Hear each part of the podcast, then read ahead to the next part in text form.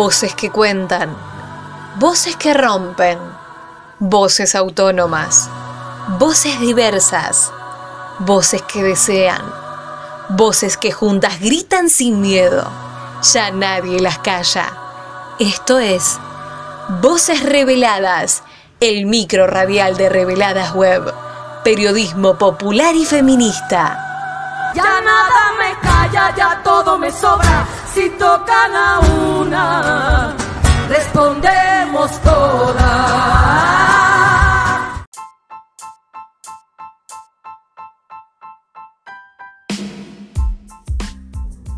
Las demandas por cuotas alimentarias en el territorio nacional son históricas y muy pocas mujeres logran el cumplimiento de la sentencia dictaminada por el Poder Judicial. En Rosario ocupan el segundo lugar de demandas iniciadas por año y están detrás de las caratuladas como violencia de género. El incumplimiento de las cuotas alimentarias sigue tomando a la mujer y a las niñas como rehenes de un sistema patriarcal que vulnera sus derechos y promueve la violencia de género y económica.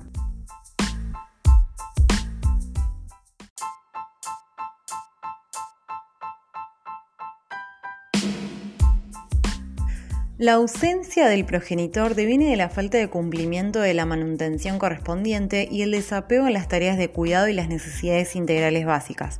Alimentos, vestimenta, vivienda, educación, protección física, relaciones afectivas, cuidados acordes a cada etapa de desarrollo.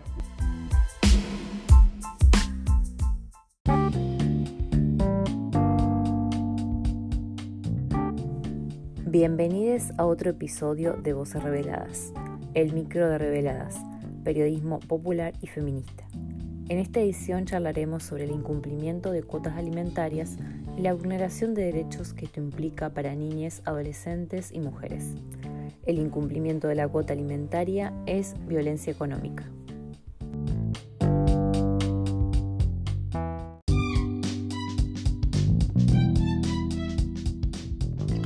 Paula Urquizo es docente y psicóloga con orientación infanto-juvenil, radicada en Buenos Aires.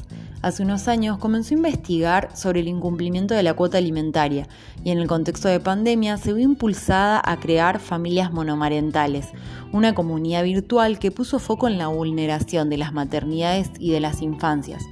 Al proyecto de Paola se le sumaron dos colegas más, Cecilia, que es periodista, y Florencia, que es antropóloga. En diálogo con Voces Reveladas, Paolo Urquizo, docente y psicóloga, comentó.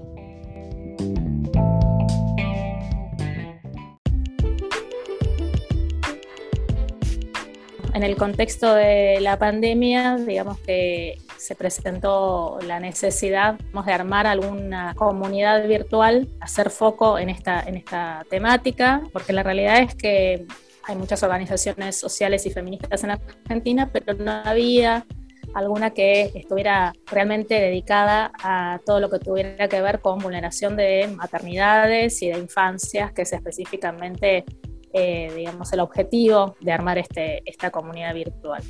Así que en noviembre del año pasado eh, empezó como un espacio de Instagram haciendo posteos y, recibiendo ahí en general las, eh, por, mensaje privado, incluso por comentarios, eh, digamos, la devolución de, las mujeres que, que, se vieron reflejadas, digamos, en esta propuesta, de empezar a nombrar de otra manera estas, este tipo de familias en las que las mujeres están a cargo en forma exclusiva de todo lo que tiene que ver no solamente con la crianza y los cuidados, sino también con el sustento económico de estos niños. Arrancó en noviembre y bueno, empezamos a, en realidad fue una iniciativa propia y después se, sumó, se sumaron dos mujeres más que son profesionales de las ciencias sociales, una Cecilia que es periodista y Florencia que es eh, antropóloga. Y en realidad las tres nos, nos unimos también en forma virtual todo lo que tiene que ver con complemento alimentario, cuotas alimentarias, a la falta de políticas públicas eh, que atendieran, eh, sobre todo en el contexto de pandemia. Así que nos unió, digamos, este, este mismo objetivo, que en principio es visibilizar el incumplimiento alimentario o el no pago de cuota alimentaria como un tipo de violencia económica sobre las mujeres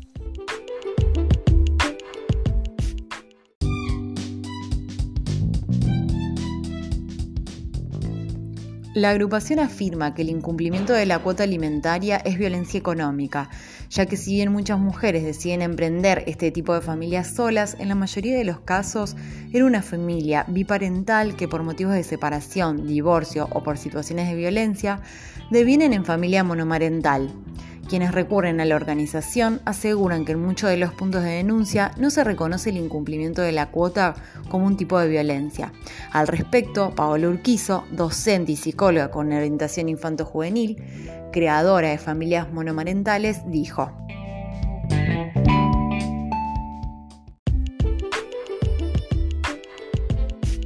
Y sobre lo que más empezamos a trabajar cada una de nosotras desde su lugar fue de, la imposibilidad de que tanto los, los lugares de denuncia como o las comisarías de la mujer o los centros de la mujer de cada una de, los, de las provincias desconocieran este tipo de violencia como un tipo de violencia. O sea, las mujeres si van a denunciar este tipo de violencia, hay, digamos, la primera respuesta incluso de, de abogadas, que obviamente no tienen perspectiva de género, es que se inicie la vía correspondiente, que es la demanda de alimentos. Y en realidad la demanda de alimentos ya implica, en la mayoría de los casos una vulneración de derechos previa, ¿no? Porque las mujeres llegan al, ámbito judicial ante la imposibilidad de digamos, los dos adultos o los dos progenitores a llegar no a un acuerdo, sino que a que, a que el progenitor no conviviente, que en general es el varón, cumpla con su obligación alimentaria. Entonces, eh, bueno, básicamente en este momento estamos en una etapa, digamos, de difusión, de crecimiento, de, convocar a, las mujeres a que piensen, a que se reconozcan como, digamos, víctimas de este tipo de violencia, porque también ese es un, un discurso con el, contra el cual tenemos que ir, ¿no? Más allá de que obviamente las mujeres han salido al espacio público y, y muchas son profesionales y trabajan y tienen sus actividades laborales, eso no quita que se necesite, digamos, y de hecho la ley lo dice, de que el otro progenitor cumpla con el deber que le corresponde. ¿no? Así que estamos trabajando en esa vía, sobre todo recabando información. Lanzamos en el mes de mayo una encuesta con el Observatorio del Derecho a la Ciudad que es una organización política acá de, Ciudad de Buenos Aires, una encuesta de, familias monomarentales para conocer su situación, que respondieron 1.200 mujeres, que ahora está en fase de análisis. Preguntábamos, bueno, todo el tema de cuota alimentaria, el acceso a distintos tipos de asistencia económica de parte del Estado, las asignaciones familiares, quién las cobraba, quién nos las cobraba,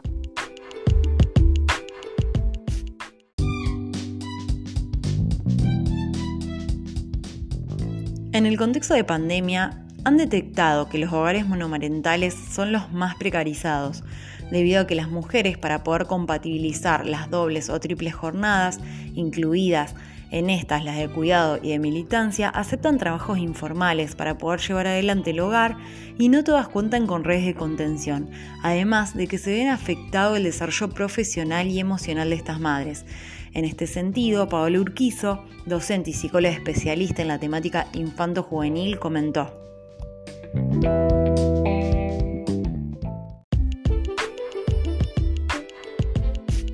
Hogares monomarentales son los que están pasando peor la pandemia y a los que les va a costar más salir de la crisis, porque ya eran hogares que estaban precarizados, informalizados, porque bueno, lo que lo que más detectamos es que la mayoría de estos hogares, las mujeres, para poder compatibilizar en forma unívoca las ambas tareas, aceptan trabajos informales. Es que es muy complicado sin una red, eh, digamos, familiar, poder llevar a cabo ambas, adelante, llevar adelante un hogar, ¿no? Complicado a nivel económico y que nos lleva a un ritmo acelerado de vida, ¿no? Entonces es muy difícil también entender las necesidades y mucho más cuando también se quieren incluir las necesidades de las infancias, por lo menos en el espacio nos planteamos infancias, sin que queden los chicos borrados, digamos, de la escena, porque la realidad es que las familias monomarentales están compuestas por sus madres, por las madres y sus hijos. Entonces, las queremos difundir y visibilizar las cuestiones que atraviesan las, maternidades, las mujeres que crían solas, pero también teniendo en cuenta a estos niños. ¿Qué clase de, vínculos, qué clase de cuidados están recibiendo o que no? Eh, ¿Qué posibilidades desde políticas públicas hay para que se contemplen?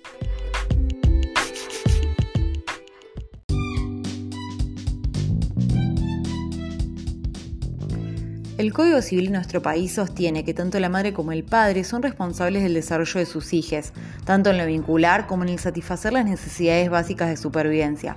Tal como está planteado, el sistema judicial en Argentina son muy pocas las madres que logran recibir la cuota alimentaria, ya que si no hay un trabajo formal en donde realizar un embargo y asegurarse de ese ingreso todos los meses, es casi imposible llegar a cobrar la cuota de alimentos.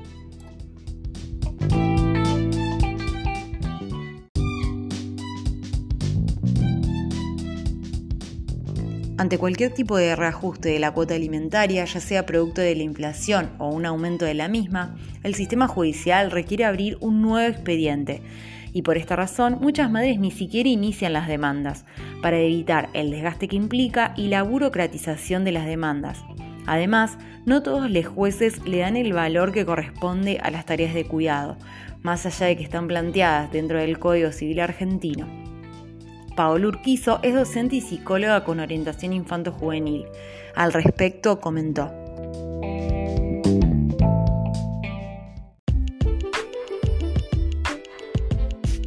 Alimentos, eh, alimentos provisorias y definitivas. Las provisorias son hasta que se revisan todas las pruebas y cada una de las partes da, da responde, digamos, a la demanda. El juez, como, como es un derecho de, básico del niño, dicta alimentos provisorios. En general, los provisorios no se rondan entre los 5 mil pesos, no más de eso. Que si uno empieza, si, si somos uh, eh, adultos, eh, llevamos nuestra propia economía hogareña, nos damos cuenta, partimos de números que son irrisorios, porque más allá de que la madre realmente tuviera que aportar los otros 5 mil y fueran 10 mil pesos, eh, muchas de estas mujeres ocupan gran parte de su tiempo en las tareas de cuidados de esos niños. Entonces, ya de por sí es injusto, digamos, porque esa relación 50 y 50 no existe. Pero no solamente eso, sino que los alimentos se, también se setan en relación a los ingresos verificables en general de los varones. Entonces, no es lo mismo varón asalariado que un varón que hace changas o monotributista o lo que fuera. Entonces, como se dictan en función de eso, lo que hacen muchos varones, cuando no hay conflicto de, por medio, cuando no hay asimetría, cuando no hay violencia económica, dos adultos se sientan y dicen, ¿cuánto salen las zapatillas? Compramos, este mes le compro yo, dentro de tres meses le compras vos, y siempre estamos hablando, digamos, en un contexto en el que hay una... Y acá estamos hablando de una asimetría de poder, porque en general el, varón sabemos que tiene más posibilidades de acceso al trabajo, más horas para trabajar, porque no ejerce las, las tareas de cuidado, la brecha salarial es distinta, o sea, el varón parte de un, de un escalón siempre dos o tres más arriba que la mujer pero para la justicia somos ciudadanos iguales y los dos tenemos las mismas responsabilidades. Con mujeres que no tienen ni siquiera para, para pagar plata, para pagar el colectivo, hasta el tribunal. Entonces es una situación complicada y, todas esas cosas nosotros queremos empezar a discutirlas, ¿no? Hasta qué punto vemos que el derecho alimentario, que es un derecho básico de estos niños, no se,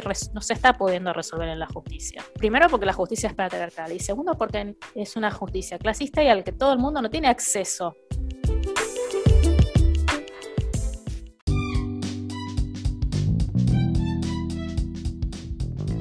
En los tribunales de nuestra ciudad, la demanda por alimentos es una de las más solicitadas anualmente. Con el inicio de la pandemia, muchos de los alimentantes perdieron o abandonaron sus trabajos formales, lo que agravó el cobro alimentario correspondiente. Mariela Pirobón, abogada, especialista en derechos de familia y co-coordinadora del programa de género y sexualidades de la UNR Derecho, comentó a Voces Reveladas.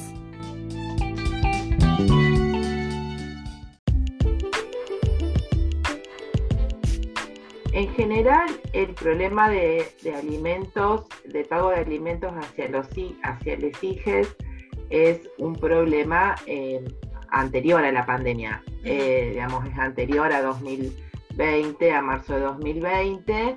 Siempre fue un problema y la mayor cantidad de demandas que había en tribunales eh, siempre estaban relacionadas a demandas alimentarias. Eh, una vez que se fija la cuota alimentaria o se acuerda, esa, digamos, esa fijación de cuota es inminente porque se hace de una manera provisoria, luego continúa el juicio, digamos, la estructura legal para el cobro inmediato de la cuota alimentaria está garantizada, pero después viene la segunda parte que es el cumplimiento de la cuota, ¿no? cómo hacer que esa fijación sea eficaz, realmente se cumpla.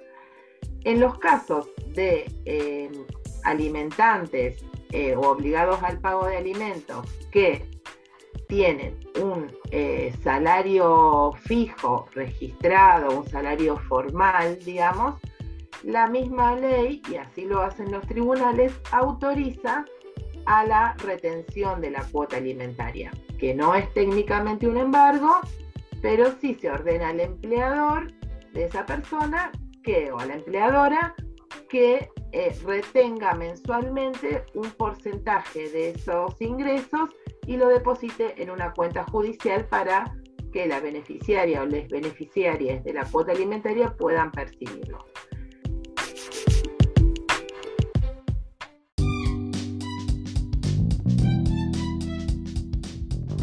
Desde el año 2015, el Código Civil y Comercial argentino reconoce en el artículo 660 que las tareas de cuidado tienen un valor económico y constituyen un aporte a la manutención.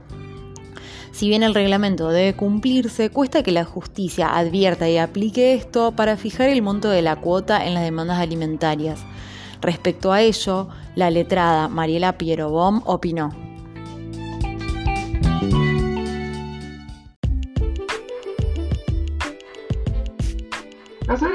Tenemos desde el 2015 reconocido eh, legalmente en el Código Civil que las tareas de cuidado de los hijos, de los hijos, tienen un valor económico. Eso está en el artículo 506-66. Está eh, reconocidas las tareas de cuidado, que tienen un valor económico.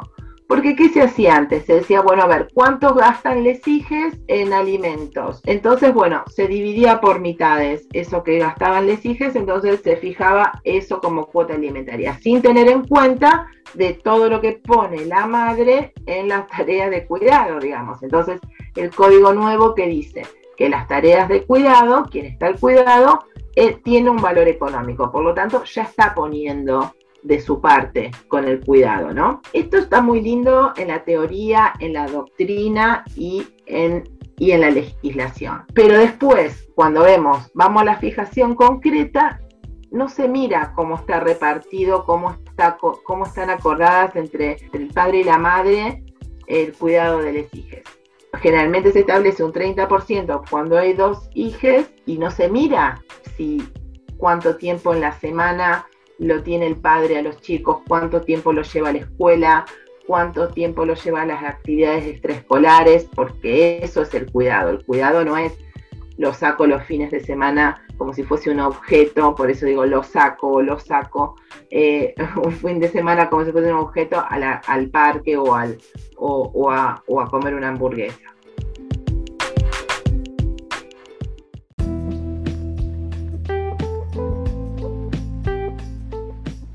Algunos se siguen preguntando ¿dónde está la mamá? Como si fuera el único sostén del cuidado.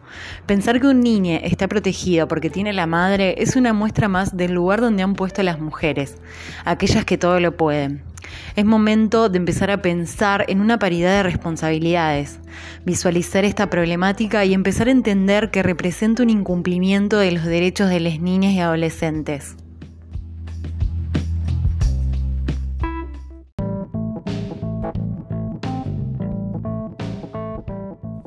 Gracias por escucharnos en un nuevo micro radial de Voces Reveladas. Les invitamos a seguir nuestras producciones en reveladas.com.ar. También nos pueden encontrar en redes como arroba reveladasweb. Fuimos Paula Pacinato y Julieta Gavirondo, parte del equipo de Reveladas Web, periodismo popular y feminista. Muchas gracias por acompañarnos.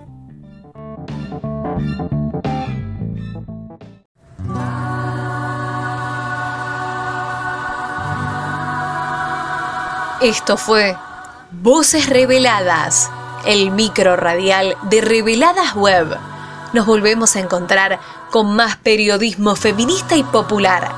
Podés escuchar este micro y todos los demás en bichosraros.com.ar o descargate la app de la radio. También los encontrás en reveladas.com.ar y en nuestro canal de Spotify. en sus centros la tierra al sororo rugir del amor.